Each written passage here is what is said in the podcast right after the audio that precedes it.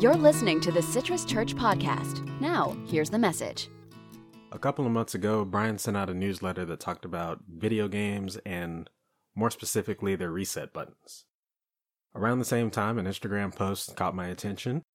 I follow a page called Anxiety Within, and they basically post relatable insights and raise awareness about what anxiety feels like.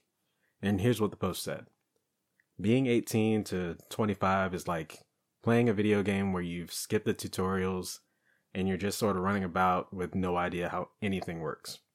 Being 25 and older is like later on in the game when you've figured out how things work. You've made like poor leveling decisions along the way, and you're now horribly underpowered for what you're supposed to be doing. And from all the video game talk, I thought about, I thought more about reset buttons. How do you hit the reset button on life? And furthermore, what do life resets even look like? Eventually, I got curious enough to look for answers. As I mentioned, this started with a newsletter that Brian sent out titled How Nintendo Teaches Us to Pray. And it was sent out back in the later end of March around the start of quarantine.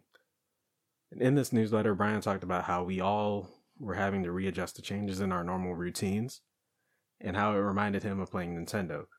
Occasionally, games freeze up, and the only option is to reset the game station, which means you don't get to pick up where you left off.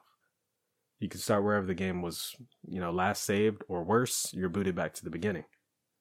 Either way, you have to repeat things you've already done and go through levels you've already completed. Except now you're able to move through the game faster because even though you're restarting, you know what to expect and you have a better understanding of how to move through each level and beat the bosses. As a more relatable example, you're say you're trying to finish an important project online and somewhere in all the uploading and downloading the internet decides to go down or your computer decides to crash. As far as the internet goes, your options are unplugging the modem, hit the reset button, or you have to call the provider and they can reset things from their end. On the computer side, you may have to restore the system to an earlier date or take it in for repair. Who knows, you might even need a new computer. Regardless, once you're back up and running, you have to do you have to redo certain things, but you're able to recover quickly and pull your resources back together. In addition to that, while putting the pieces back together, you come across new ways your original project could be improved, making your overall result a little bit better. With all the reset talk, you know, how do we reset our lives? Of course, I had to consult my good friends Google and YouTube about what hitting the reset button actually entails. From the ones I read and the videos I watched, I started seeing this common theme. Somewhere in the first few sentences, they mention a variety of similar feelings. These feelings of restlessness and boredom, or being stuck in the mud. There are also references to life feeling dull, and then they trickle on to say something along the lines of take an inventory of your life, remove anything that wastes time or isn't beneficial, and develop a new vision for your life. Other articles focus on, you know, stepping away from routine and having a bit of a recharge period. But between thinking through Brian's newsletter and seeing what Google and YouTube had to say, I noticed something. Though both are about reset buttons, one focused on how outside circumstances kind of force us to reset, like when the game freezes or the internet goes down, and the other focused on how our internal feelings can prompt us to reset, kind of like feeling stuck. In other words, it turns out there's basically two reset buttons. When we feel the need to do things differently, like we need a bit of a jump start to keep going, it's more of a voluntary reset. Said another way, they're the resets we want to do, and they're the ones we actually can control. Instead of focusing on the voluntary, I'd rather talk about the other kind of reset. Brian called it a called it a forced reset. They're the ones that are outside of our control. They're the ones that cause us to rethink how we usually do things. Let's be honest, they're the ones that bother us the most. Hitting the reset button is one thing. Life hitting the reset button for you is something else entirely. In these kinds of reset, the question becomes what do I do? For some, the forced reset could be losing a job. For others, it could be the unrepairable damage done to the home after a storm passes through the neighborhood. Then again, the past three months themselves have been a reset button for the entire planet. We now have to take our health more seriously and we have to think We have to rethink how we interact with people. Going out in general now looks different compared to six months ago. So life has handed us a reset, and even though we didn't want one, we can't undo it. So what do we do? First things first, stop and breathe. Probably not a bad idea to do that every now and again. When we have bumps in the road or the unexpected hits, it's easy for the big picture to become blurry.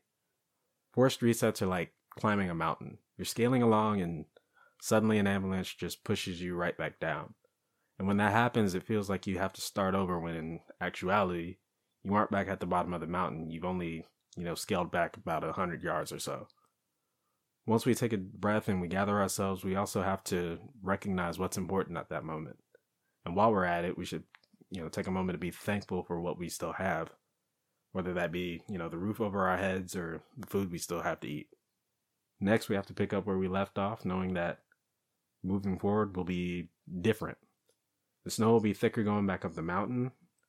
Going to the grocery store will either require, you know, more precautions or experimenting with home delivery services. During a forced reset, we may have to do things differently. But sometimes it can be for the better. Though a forced reset seems daunting, it can also be an opportunity for us. Brian ended his newsletter by explaining how a forced reset is an opportunity to build new habits, whether they be physical or mental or maybe even spiritual. While we're already in the process of adjusting, we can adopt new habits into our normal routine like I said earlier, when we have to reset the game or start that project over, we're able to find places where we can improve. As our worship leader, our last in person worship service was March 8th. And then, due to the growing concerns over the coronavirus, we canceled service for March 15th. I was able to sleep in that Sunday. If waking up at 8 a.m. rather than 6:15 counts as sleeping in. On March 22nd, we streamed our first virtual worship service live from the Citrus Grove House. And the following Sunday, I started leading worship from home.